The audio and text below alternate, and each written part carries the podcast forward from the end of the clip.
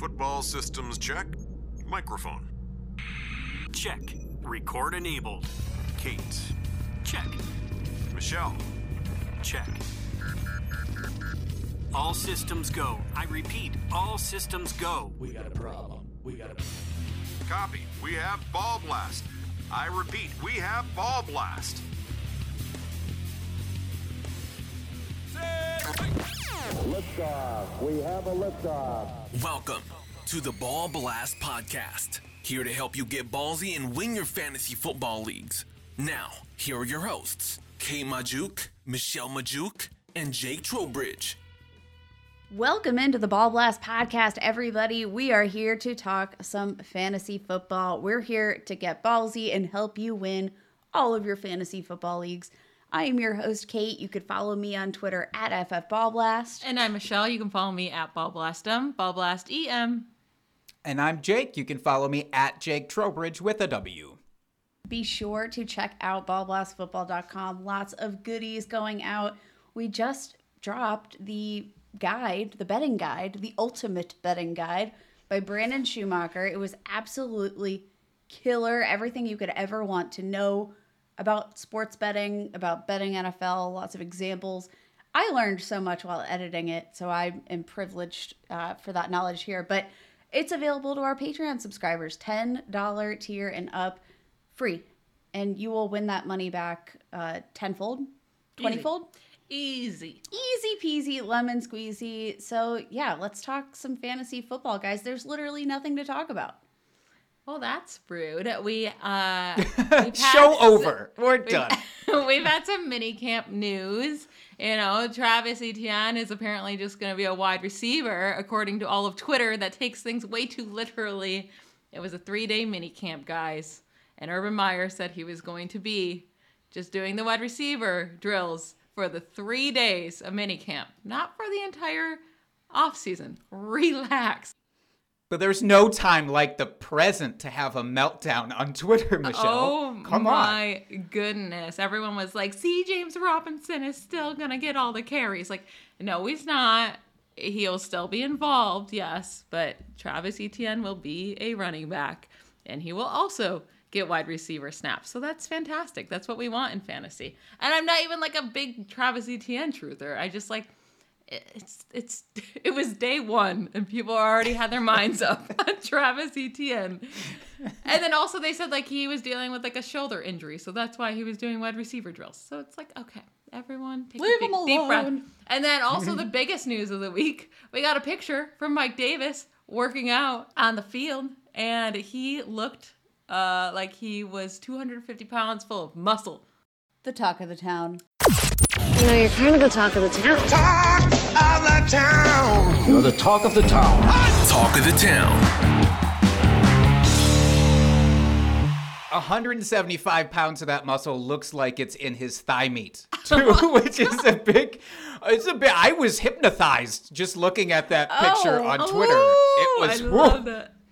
Looking impressive. at the photo, I will say my first thought, you know, the just the typical chicken wing, the drumstick. I just pictured if we flipped that upside down, that was what his leg looked like, and he was just running on on the little bone part of the chicken thigh. It it it was a very uh, very interesting interesting photo. His arm muscles look actually bigger than like DK's. Ooh. I don't know if bulking up like a linebacker is going to. It's not like he was ever like a speedster, and it's not like he was running away from defenders. So I don't know if getting bulked up is really going to help him at all. Uh, maybe miss some more tackles, which he was actually pretty good at doing in 2020. But I think he was good at doing it because the defenders got to him so quick. Because his uh, yards per carry was pretty terrible, and his yards after carry was nothing special. So he was breaking tackles, but he still wasn't getting very many yards on the ground. But more importantly, what does this mean for the Atlanta Falcons? Do we actually think he's going to be the guy? Is there any universe that they make a move on the in the trade market? They don't have any money, so that's the one good thing that Mike Davis has in his belt is they're just completely strapped financially. I think they have about three hundred thousand dollars in cap space right now, and they're they're really hurting. So I don't think that they can have a lot of wiggle room there. If they wanted to bring in somebody, they'd have to make a lot of moves on the other end. They had What- plenty of chances this offseason in the draft. They're clearly just going in with Mike Davis, and he is by far the best running back on the roster. I mean, there is nobody else. Like Javian Hawkins, people are excited about. What was he undrafted or sixth or seventh round? I don't even know because it doesn't matter. He was undrafted. He's 183 pounds. So I don't care about Hawkins. Like I just know 183 pound running backs don't typically become a thing. Undrafted running backs don't typically become a thing. So put those together and you just you have uh, nobody. You have nobody. You But some what do we passing work, realistically maybe. Maybe. But they don't really need passing down. They don't need pass catchers. They need a running back. So I do think Mike Davis is going to get, I mean, upwards of 275 attempts because there's no one else. I don't think that's that crazy. I mean, last year, Todd Gurley, in the beginning of the year, before he started to really stink it up, he was getting 14 to 20 carries a game. He was on pace for 283 rushing attempts throughout the first half of the season. But you know, those last five games there, or I should say four games where he was getting those carries, it was 2.3 yards per carry, 2.7, 2.5, 2.7.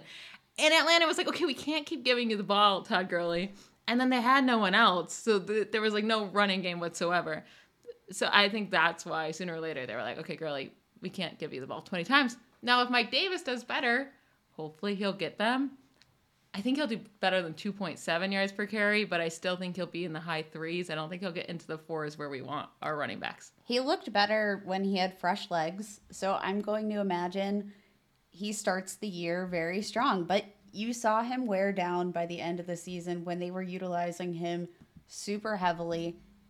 He he completely busted out. So I think we definitely have to temper our expectations for what we can project season long. But what do we realistically think is a spot where he should finish in the 2021 season?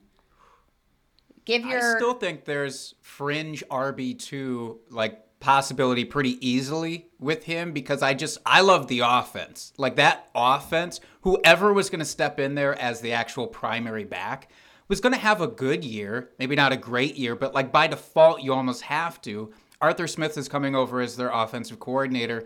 Of course, Derrick Henry is the last running back that he had. We're not going to anticipate Derrick Henry numbers, but he loves to utilize a back pretty hardcore. So uh, Mike Davis, I think, pretty easily becomes an RB2.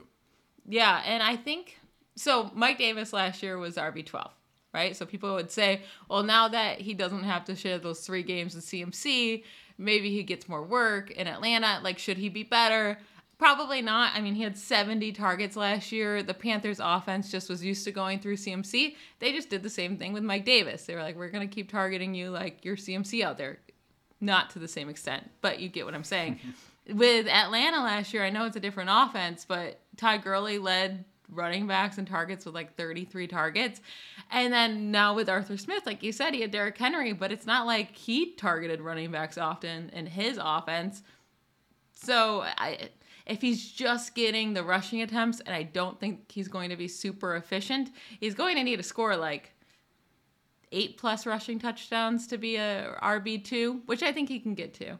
I think I he think. RB two is fair, like a running back twenty to twenty four. I think that's a fair range for him, Sure. and that's his cost. Yeah. Yeah. I do think he's going to have volume based production at the very least. Now, when you saw that picture, guys, did he like shoot up your rankings any bit at all? Oh, absolutely. I mean, Yeah, I jumped him like an entire tier based off of that. It is. n- I mean, at least it's nice. Like, hey, he's taking his fitness seriously this off season. Good for you, Mike. Way to Good go. lord, he uh he looks like uh I keep saying it, but how is it good for him? That's what I'm worried about. Being a linebacker as a running back, I don't know if that's a good thing in this day and age. I guess we'll find out very soon. All right, can we talk about the running back that he replaced last year when he got hurt? Christian McCaffrey. Because he's way more exciting to talk about than Mike Davis. Right. And True. this is our segment for today. We're going to be talking about props. I I threw up some props. So if you're looking around in the betting sphere right now, there's not too many player props available. You can bet offensive rookie of the year, uh, maybe leading rusher if you're super lucky. I haven't even been able to find that. But there are some player props, and it's mostly rookie based stuff like that. So I threw a few player props that I want to know over or under for certain uh, expectations for your players and what that means for fantasy football and how that translates. So, Michelle, you started it off. We want to talk about Christian McCaffrey. I set the over under at 1,700 scrimmage yards. What are we thinking? It's a lot. It's a lot of many. yards. What do you think, Jake? Does he hit it? I think this is, it sounds like a lot of yards, but I think it's a comfortable mark for CMC to hit over 17 games, which is, that's the nice part, is we get that extra game this year to help sort of push cheater. him up to this mark here. Hypo- I mean, technically, that's correct. But in Mike Davis speaking about him in his 12 starts last year, I mean, he was on pace for like 1,400 some scrimmage yards. Uh, if you extrapolate that to 17 games, CMC's better than Mike Davis. I'm just going to put that out there into the Hot world take. in case somebody needed to hear it. Yeah, and they got a middle of the road defense in Carolina. I mean, they're they're not terrible, but they're not fantastic. And Darnold, I mean, he'll dump off to running backs pretty confidently. I think so. Yeah, I'll take the over. The only thing he does confidently. Yeah, I mean, I'm easily taking the over. He easily hit it the two seasons before he got hurt last year. He is still, to this day, is third in scrimmage yards since 2018 in the NFL. He missed 13 games last year, and he's still third in the NFL in scrimmage yards and fifth in Wild. the NFL in scrimmage touchdowns. That's Again, nuts. he missed 13 games. that is wild. He gets so many touches. I mean, just uh, in 2019, he was first in the NFL in touches per game, first in scrimmage yards per game, first in scrimmage touchdowns per game. I don't. I, I don't see a world if he starts, especially 17 games where he doesn't hit 1,700 Cheater. scrimmage yards. He would have to fall off. I, I'll say even at 16 games, when he's finished with his first 16 mm-hmm. games, he'll be past 1,700. He's just utilized Agreed. far too much. Okay, my question. I don't think he'll be utilized. Yeah. That's my question. Will he be utilized as heavily? We saw what happened last season. Obviously, they they attempted to utilize him as heavily as possible when he was literally on the field, and it didn't work. He tried to return from injury, out again. So, how do you balance that need and desire to get him on the field with keeping him healthy? Because you just paid him a lot of money. I think They- those are the two big things. It's the health. It's just, hey, let's not wreck this guy while we have this world beating running back. But also, it's no longer Norv Turner's offense, who historically has only been a one running back guy as well. So they moved on from that in 2020. But you still saw that he was going to get a lot of touches still. But yeah, the health part is my only moderate concern. I still think he's utilized enough to get him there, though. Yeah, I mean, in 2019, he he had 52.5% of the touches on the Panthers offense. 52.5%. I know this is a different team, but still, 52.5 is insane. And then we saw him last year in the three games he played. He averaged 124 scrimmage yards per game in those three games and scored two touchdowns in each of those three games. Like he was just balling out whenever he was actually on the field. He's going to keep doing it. And I think in my head, he's the clear, clear, clear cut 101 in fantasy drafts for redraft. Would you Yeah, I can't move away from him there. It's it's just too. I, I know that, that there's slight concern. Well, also, Who like, would you hypothetically even put above him? Like, there's no name that immediately is like you have to put him 101 besides CMC. Kamara. Alvin Kamara was so good last year, right? So good. He mm-hmm. scored 100 fewer points last year than Christian McCaffrey did in 2019. 100 fewer points. Like it's not even close. And Alvin Kamara had a six touchdown game. Like imagine if he didn't have that six touchdown game, it would even be a bigger gap. It's it's CMC for me so easily because I just it like we're saying right now. If we envision him healthy all season long, which there, any running back could get hurt, he's going to have 1,700 scrimmage yards, and that's just not something you can say about any running back out there. Yeah, he's definitely the 101. Moving on, let's talk about another running back. Uh, kidding.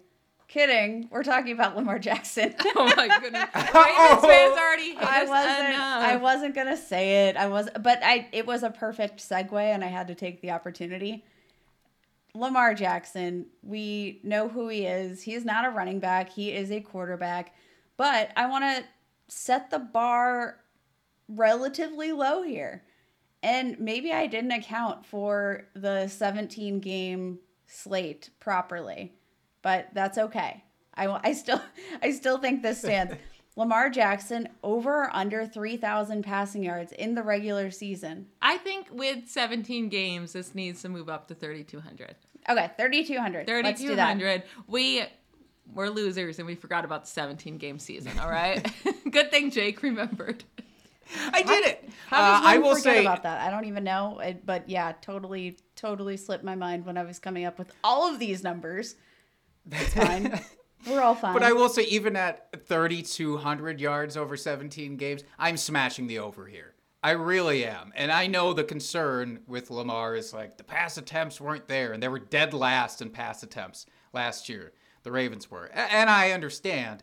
But if he can get 3,100 yards in 2019 with rookie Marquise Brown and Willie Snead as his top two receivers, I see no reason that he can't absolutely get over that with the addition of Bateman and Tylan Wallace in the fourth round. And I, I know you guys know a lot more about the rookies than I do, but like I expected Wallace, as many did, to go much higher than round four. So I think the talent is there. But also, Sammy Watkins did get added to the team. And I know nobody talks about it because for fantasy, who cares? Because it's Sammy Watkins. But he does help a quarterback, I think, more than Willie Snead probably does um, to some extent. So I like it. Um, I think I will go over because I do expect them to change up the offense and for them to pass more. Now, even if they pass 100 more times, that's only 475 attempts.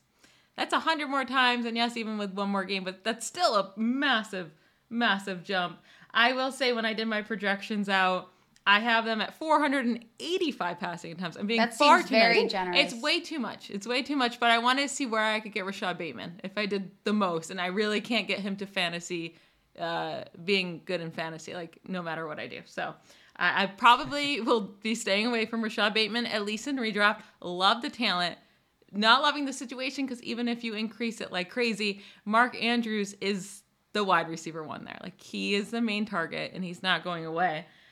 I have Lamar Jackson at 3,500 yards, passing yards. For those of you who are listening and, games. and questioning why this number is so low, because I was actually surprised when I pulled up these stats.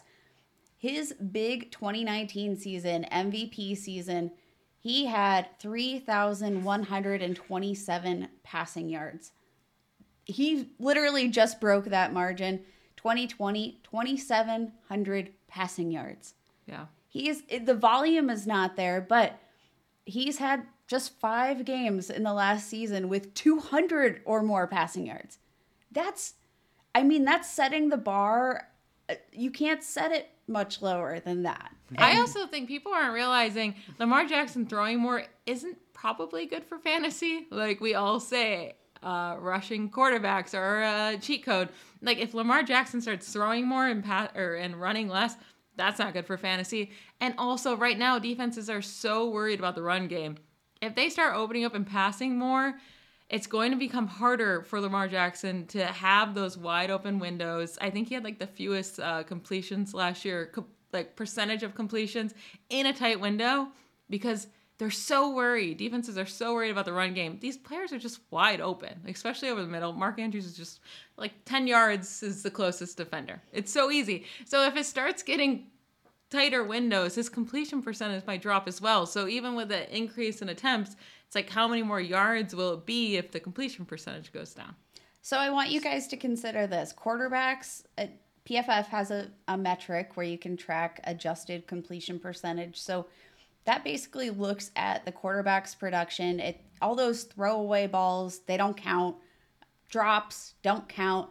This literally puts it purely back onto the quarterback and tells you what would he have done if everything else was the way it should have been. Let me give you a list of quarterbacks that managed a higher adjusted completion percentage than Lamar Jackson. Are you guys ready? ready. Nick oh, yeah. Mullens, Andy Dalton, Gardner Minshew. He tied Daniel Jones. That's not good. Like well, that if is. You tell people sad. his accuracy numbers are crap. They flip the they shit do out flip. on you. they do flip, but I'm just saying it's it's not i don't i love this stat so much and i think it just puts a lot back on the quarterback and allows you to remove some of those extraneous factors because i mean drops do matter for quarterbacks and uh, all of that matters for quarterbacks but i mean when you're telling me you tied daniel jones you were just as good a passer as daniel jones. No i don't like that and you know what? I don't even buy that they're going to increase the passing volume that significantly. We heard it all before. And remember, Daniel Jones didn't have a rushing game. Defenses weren't worried at all about the rushing attack of the New York Giants.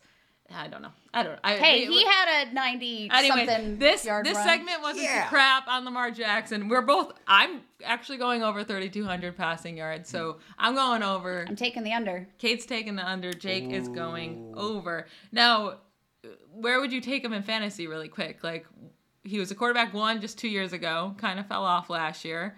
Where do you think he lands this year? Do you think he can come back into the top five? Yeah, I'm comfortable with him right on the bottom of that. I, I don't think I would expect him to be uh, even a top three guy. That's how narrow this gets for me. But I don't see a reason that he couldn't get back there. Okay, cool. Yeah, I feel the same. He really came on heavy again at the end of the year. He got his he got his rushing game going again and was scoring more touchdowns. So uh, the biggest part is the the passing touchdowns just dropped dramatically, and the touchdown percentage we all said last offseason like that wasn't going to stay that high. It was nine point zero percent in 2019. That came down to six point nine, and honestly, six point nine touchdown percent is still very high. So we could see another drop off, which would be not fun yeah, I'm not. I think I'm not. I'm like out on Lamar Jackson this season, and it's because of all of the stuff we've already said.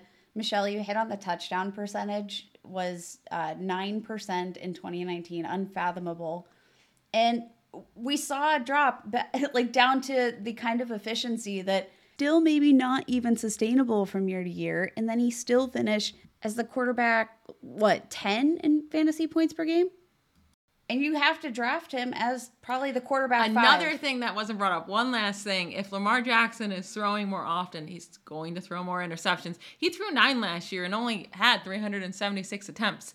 Like that's you bring that up closer to 500, he's gonna have upwards of nearly 15 interceptions. Uh, so that could hurt just, him as well. I'm I, I I'm out, but I do want to post. People are just gonna be like, "You're Steeler fans." Me. no, it's me. It's literally all the stuff I just Is said. Is that what they sound like? Me. Me. That's how they sound. yes, that's what I picture when I read tweets from people crying to me. All right, next up, let's get away from Lamar Jackson.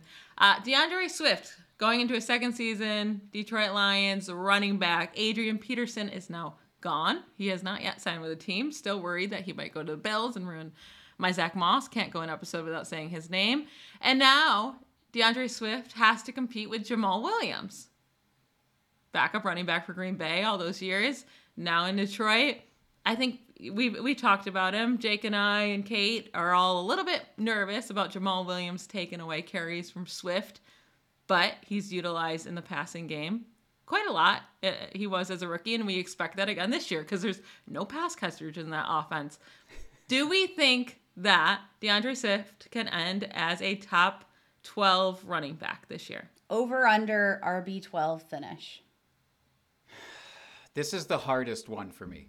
because it's so. There is a group of guys that is like 20 deep that could all hit RB12 exactly. And I know that's such a cop out at this stage, but it's true. It's And- really not a cop out because I think the same exact way. And Jamaal, I hate to be that guy as the Packers fan here, but like Jamaal Williams is so much better than people give him credit for. There are there's so many worse free agents that could have signed, and it would have been great for Swift. Jamaal Williams is also a very capable pass catcher. He can do. Uh, he is not as good and as talented as Swift. I 100% concede that. But as a backup, it's about as good as you can get. And if if this offense doesn't hum the way that people are thinking it's going to be kind of a trash heap this year, uh, that's bad news for any running back, no matter who it is. So I think I will take the under. I'll put him outside the 12 for now. Yeah, I'm I'm also bumping him out of probably even the top 15. I'm I, I'm apparently the naysayer of this group today. I do think when you're looking at his usage in the passing game last season, you got to respect it. He had pretty much like a solid 5 targets per game, just solid. Was pretty efficient on the ground, but I want to look at the touchdown production. So scoring eight touchdowns in the 2020 season. He scored eight of eight of those touchdowns in the red zone.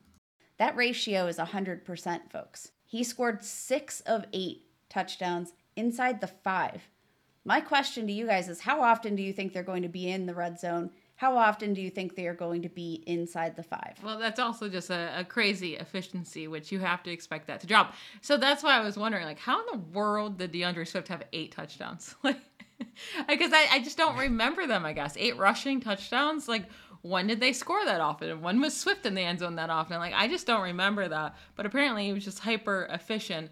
I do think like Swift kind of proved me wrong. I, I was not loving his talent as an actual pure runner, but he looked pretty good on his limited carries last year. Uh, and his utilization as a pass catcher is not a joke. Like seven, he was on pace for 70 targets last year, and that's just his rookie season. And like I said, they have no wide receiver, so that number should not go down. It should only go up.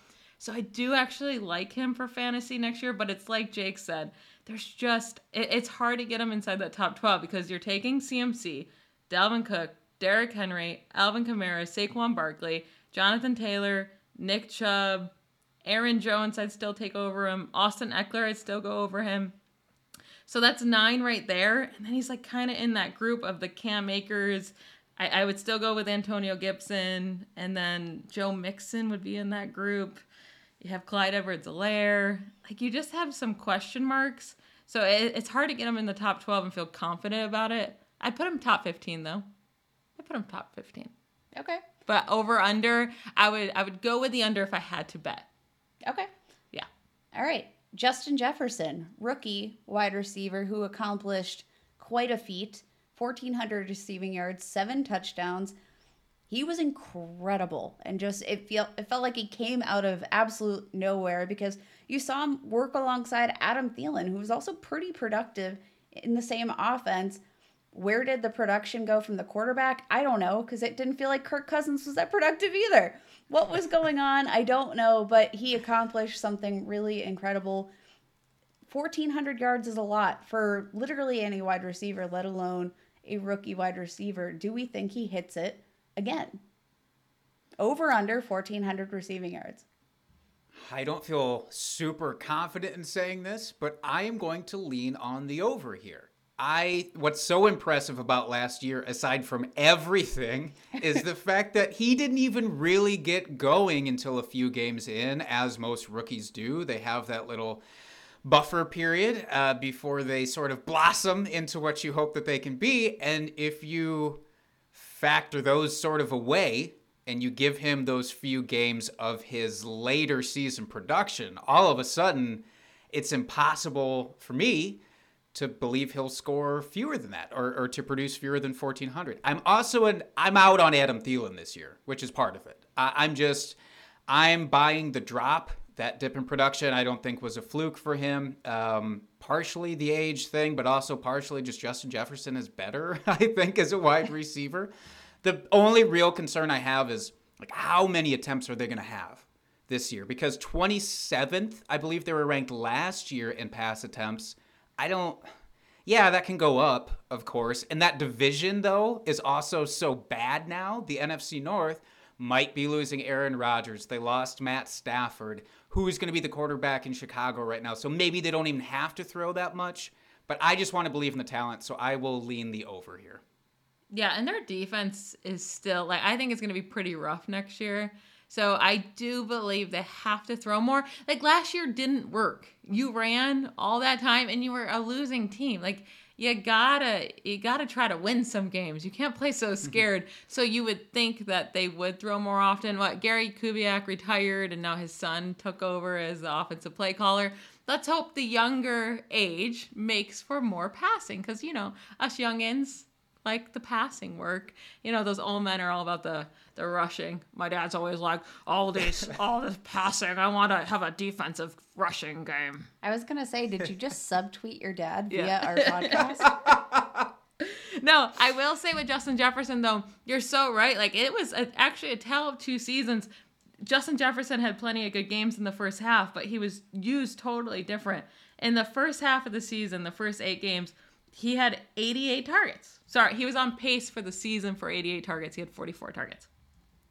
But he was averaging 18.4 yards per reception. So there he was still on pace for 1250 yards because of his really high yards per reception.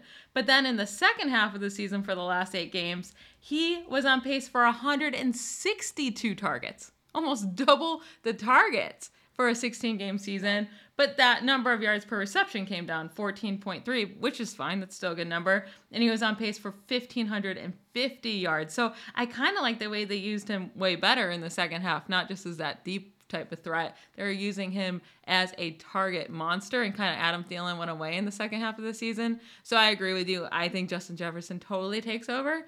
Uh, Thielen, I still think is a fine value because people aren't that high on him and he scores touchdowns like no other. But Justin Jefferson is kind of that dude that I, I think he can repeat 1,400 receiving yards, or at least get very close. What about you, Kate? I'll take the over. Just he accomplished so much in his rookie season. I think there is room to grow. Second highest receiving grade per PFF versus man coverage. 12 contested catches. You gotta love that. That shows you nice hands, the yards after the catch. He was just a really complete wide receiver in his rookie season that I have to imagine he continues on that path. I think Kirk Cousins is a good enough quarterback. I think the run game helps the situation a lot. Now, my only question didn't Justin Jefferson just come out to say that he threw a little shade on Kirk Cousins? So maybe we do have to worry about that target share. Came out, he was very honest. He was on an interview, I believe it was with Colin Cowherd. Came out and they just asked sort of what's the difference between playing with Kirk Cousins and playing with Joe Burrow. And it wasn't the most flattering picture painted in general. No, There's something about the fact of like basically being able to shrug off hits kind of thing, right? Or or playing scared or something like Yes. that Yes. was how he phrased it, and how Joe Burrow doesn't. But he didn't really. He didn't come out and say that Kirk does. He just really specified that Joe doesn't play that way. So, yeah, that is a little weird. And I mean, we've seen wide receivers not love Kirk Cousins. Stefon Diggs called him a robot and said he's not a very good leader. Uh, like just straight out said it. He loves Josh Allen. So I, I think Kirk Cousins has his own issues. I don't think that it's going to affect Justin Jefferson because like that? Kirk Cousins is a good passer. He actually is, and he's accurate. So he'll get Justin Jefferson the ball where it needs to go. He just needs to throw it down the field a little bit more. One thing, or actually two things I want to add very, very quickly about Justin Jefferson. Something I look at to see if a rookie wide receiver might regress or any wide receiver might regress going into next year is yards after the catch per reception. Because if it's a super high number, you know, sometimes these wide receivers average like eight to nine yards after the catch per reception in a season. Like, that's not really sustainable. It's going to drop. Last year, though, Justin Jefferson averaged 5.1 yards after the catch per reception. It's still a good number. It's higher, but that's absolutely sustainable. So we don't have to expect that number to drop. He doesn't need more targets for him to have that same production, which I really love. And another thing that we all always check on, be like, you know, if he scored double digit touchdowns, we might say, like, that's going to come down. He only scored seven touchdowns last year. Like, that could easily increase, and it should increase. So he could even have 100 less yards, a couple more touchdowns, and that's going to make up for it. Justin Jefferson, I think, is a really, like, he's expensive in drafts, but I think he's worth it. Let's move on. Last but not least, we have one more guy before we get into Jake's ballsy take of the week. I want to talk about TJ Hockenson. Apparently, this is a very Lions focused podcast today. TJ Hockenson over under 80 receptions. There's nobody else there. There's literally there's nobody else there. I think the entire state of Michigan has been officially vacated, evacuated, and it's just TJ Hockenson and D'Andre Swift at this point and Jared Goff sitting around a sad campfire. The Lions have 360 vacated targets. That's a lot of targets. I mean, is this setting the bar too low for TJ Hockenson? Probably, yes. 80 receptions over under, I would smash that over. I mean, he had 67 last year. I know he wasn't really playing with that many great players last year either, but he, Marvin Jones is still there. Marvin Jones is a better wide receiver than Breshad Perriman or Tyrell Williams or Amon-Ra St. Brown in his rookie season. I just think TJ Hockenson going into his third year you know that's a prime season for a tight end. It just takes them time to learn. Like he's going to be the focal point of that offense and he should be. Like he should be. I, I do think he gets over 80 receptions. Jake? Yeah he has to be the focal point of the offense. My only concern is like we're talking about it who else is there Sometimes, of course, that's a great and wonderful thing, and sometimes it's just the defense is like, well, let's take out Hockenson today and see what else these buffoons are able to do against us. And maybe they're not able to do anything. Now, I I don't want to completely write off like every receiver that's there. There's some very wonderful people there. Rashad Perriman is a good player. I like Quintez Cephus because I'm a Wisconsin homer. And who else is I I can't even think of the other names actually, so maybe that says everything.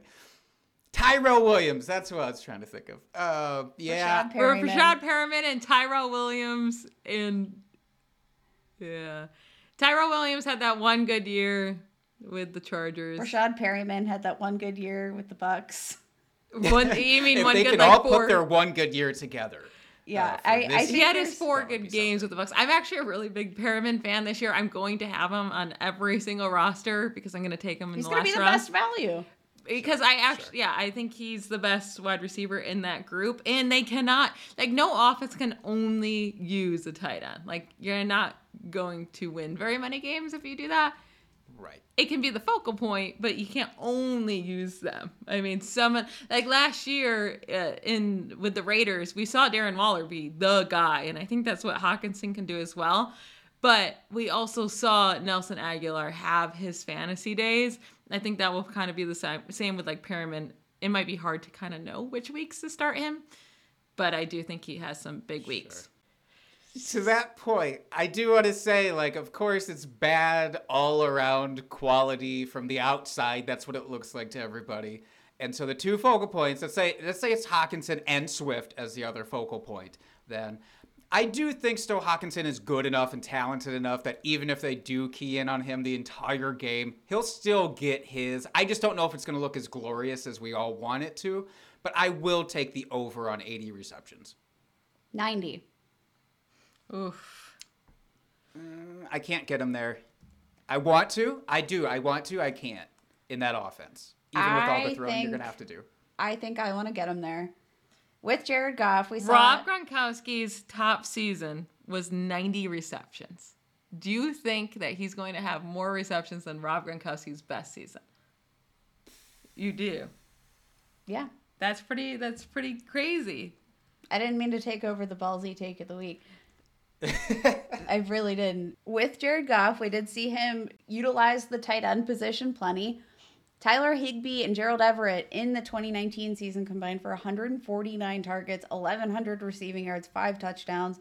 Last season combined for 122 targets, and that's in an offense with really talented wide receivers. He he used the position. Last year, the Lions led the league in points allowed, and guess what? They were dead last in coverage. They didn't do crap to address the secondary. They didn't do any. I think they're still going to need to throw the ball plenty. And drafting Penei Sewell was a great get for them in the first round. Uh, an amazing tackle that will really just shore that line up and give Jared Goff a second to find his receivers. And hopefully, it won't keep TJ Hockenson in for blocking too much because we don't want we don't want the line to stink and the whole uh, offense to stink and have Hockenson like block too many snaps. There literally wouldn't be anybody else to catch the ball.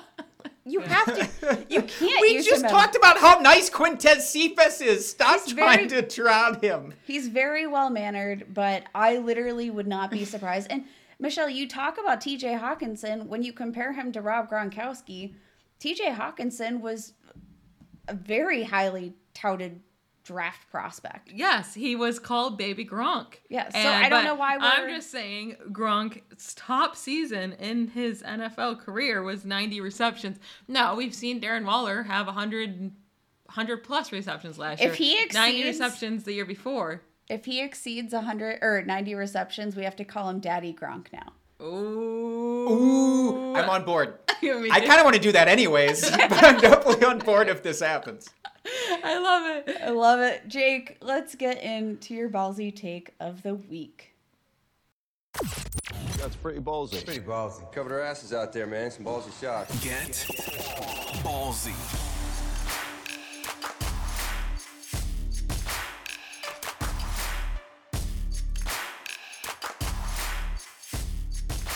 So I've noticed a certain level of disrespect Disrespect. against this running back, Chris Carson. I've said this before on, on the Twitter sphere, but he feels like the Jarvis Landry of running backs. He is hmm. perennially underrated, disrespected, but always productive. So I'm coming out with it. I'm saying Chris Carson will finish 2021 as a top 10 running back in points per game. Note that with the asterisk because no, I'm not banking on full health, but while he plays, top 10 running back and the best fantasy running back in the NFC West. And yes, that includes Cam Akers. Sorry, at me. Uh, but Chris Carson's overall finishes so 2020, he missed four games, still finished as the RB19 overall with that missed. 2019, he was the RB12, missed a game. 2018, RB14, missed two games. He misses games. It's going to happen probably this year, but while he plays, you're going to be psyched. Um, last year was really interesting with Seattle, too. It really was. The first half and the second half were so different for that team.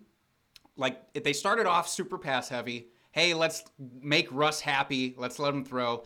And then that got abandoned halfway through the season and then they were traditional seattle run offense. But what's interesting is that so perfectly aligns with chris carson's injury. So middle of the year he misses four games. The first five games that he plays his 16 game pace during that time would have been 269 total touches 74 targets 1,373 total yards and 20 touchdowns, which is an absurd number. And no, that would never actually happen in real life.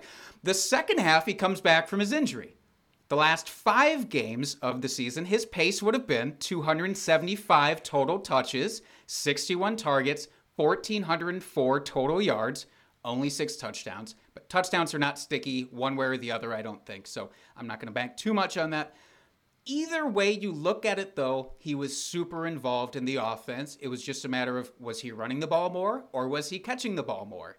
So if Seattle comes out next year and they say, hey, we really do want to be a run first team again, like some of the coaching staff has been alluding to, you're fine because Chris Carson's going to get a bulk load of rushing attempts. If they want to let Russ cook, cool. Carson's going to be involved in the passing game either way.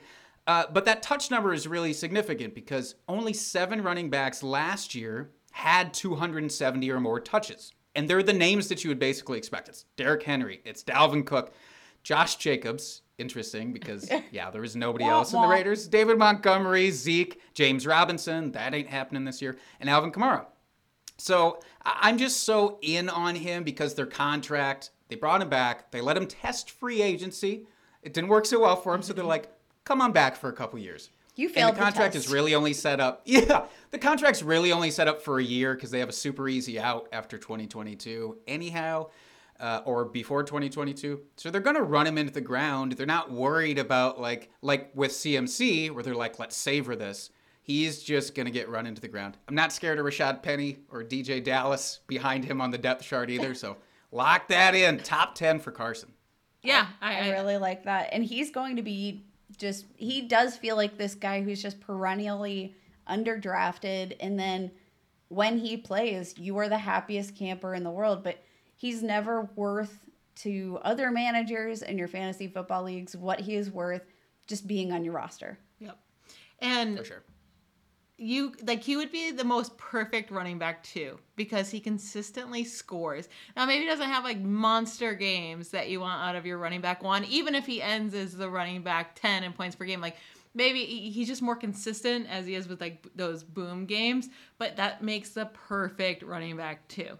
If you if you had a guy in your running back one spot that could just have like monster games, uh, like a Austin Ekeler, you know, like just someone that gets a ton of receptions, can have monster games, and then a Chris Carson, like I love that combo together. And you're right, like he is the guy in Seattle. As much as I want Rashaad Penny to be a thing, he's just not going to be. I I can still hold out hope that his ACL comes back completely perfect, but it just seems like that knee injury is probably just too much for him to overcome. I hope I'm completely wrong. But even if he is like healthy, Chris Carson's still going to be the man there this year. He's going to get the majority of the touches, and he's just really good. He's a really good player. Uh, I didn't give him enough credit a couple years ago when they drafted Penny. Uh, the you know Penny going into his second season, I was like, oh, he can beat out Chris Carson. No, he can't because Chris Carson's really good, uh, and he's still really good. So I, I I like this take by you. Chris Carson, yes, good at football. That is our show for today. I love the ballsy take. I'm gonna give it a, I'm I'm gonna give it a no baller because I think that Ooh. it makes perfect sense. But I I'm sure fantasy Twitter will disagree with me and say balls galore. Well, because people want all the shiny new pieces. They want D'Andre Swift over Chris Carson. Now, which would you rather have, really quick, before we end the show? D'Andre Swift in the second or Chris Carson in the fourth? I'll take Chris Carson in the fourth all day long. I think Jake Same said Z's. he would take Chris Carson, period, over Cam Akers. No, D'Andre Swift. I'd D'Andre say. Swift. But Both. Cam Akers, he's I will take both. him over both. Both. Yeah, I could see that. All right, everybody. We are going to close out the show. Let us know what you think of Jake's ballsy take of the week. Be sure to check out ballblastfootball.com. Lots of exciting work going on there. Lots of cool projects with our writing staff. We have the betting guide. We have a best ball guide to help you get through your underdog drafts. If you are so generous, please smash that five star review. Help others find the show. Follow wherever you listen. We'll see you next week. Bye, y'all. Bye. That's it for this week's Ball Blast Fantasy Football Podcast.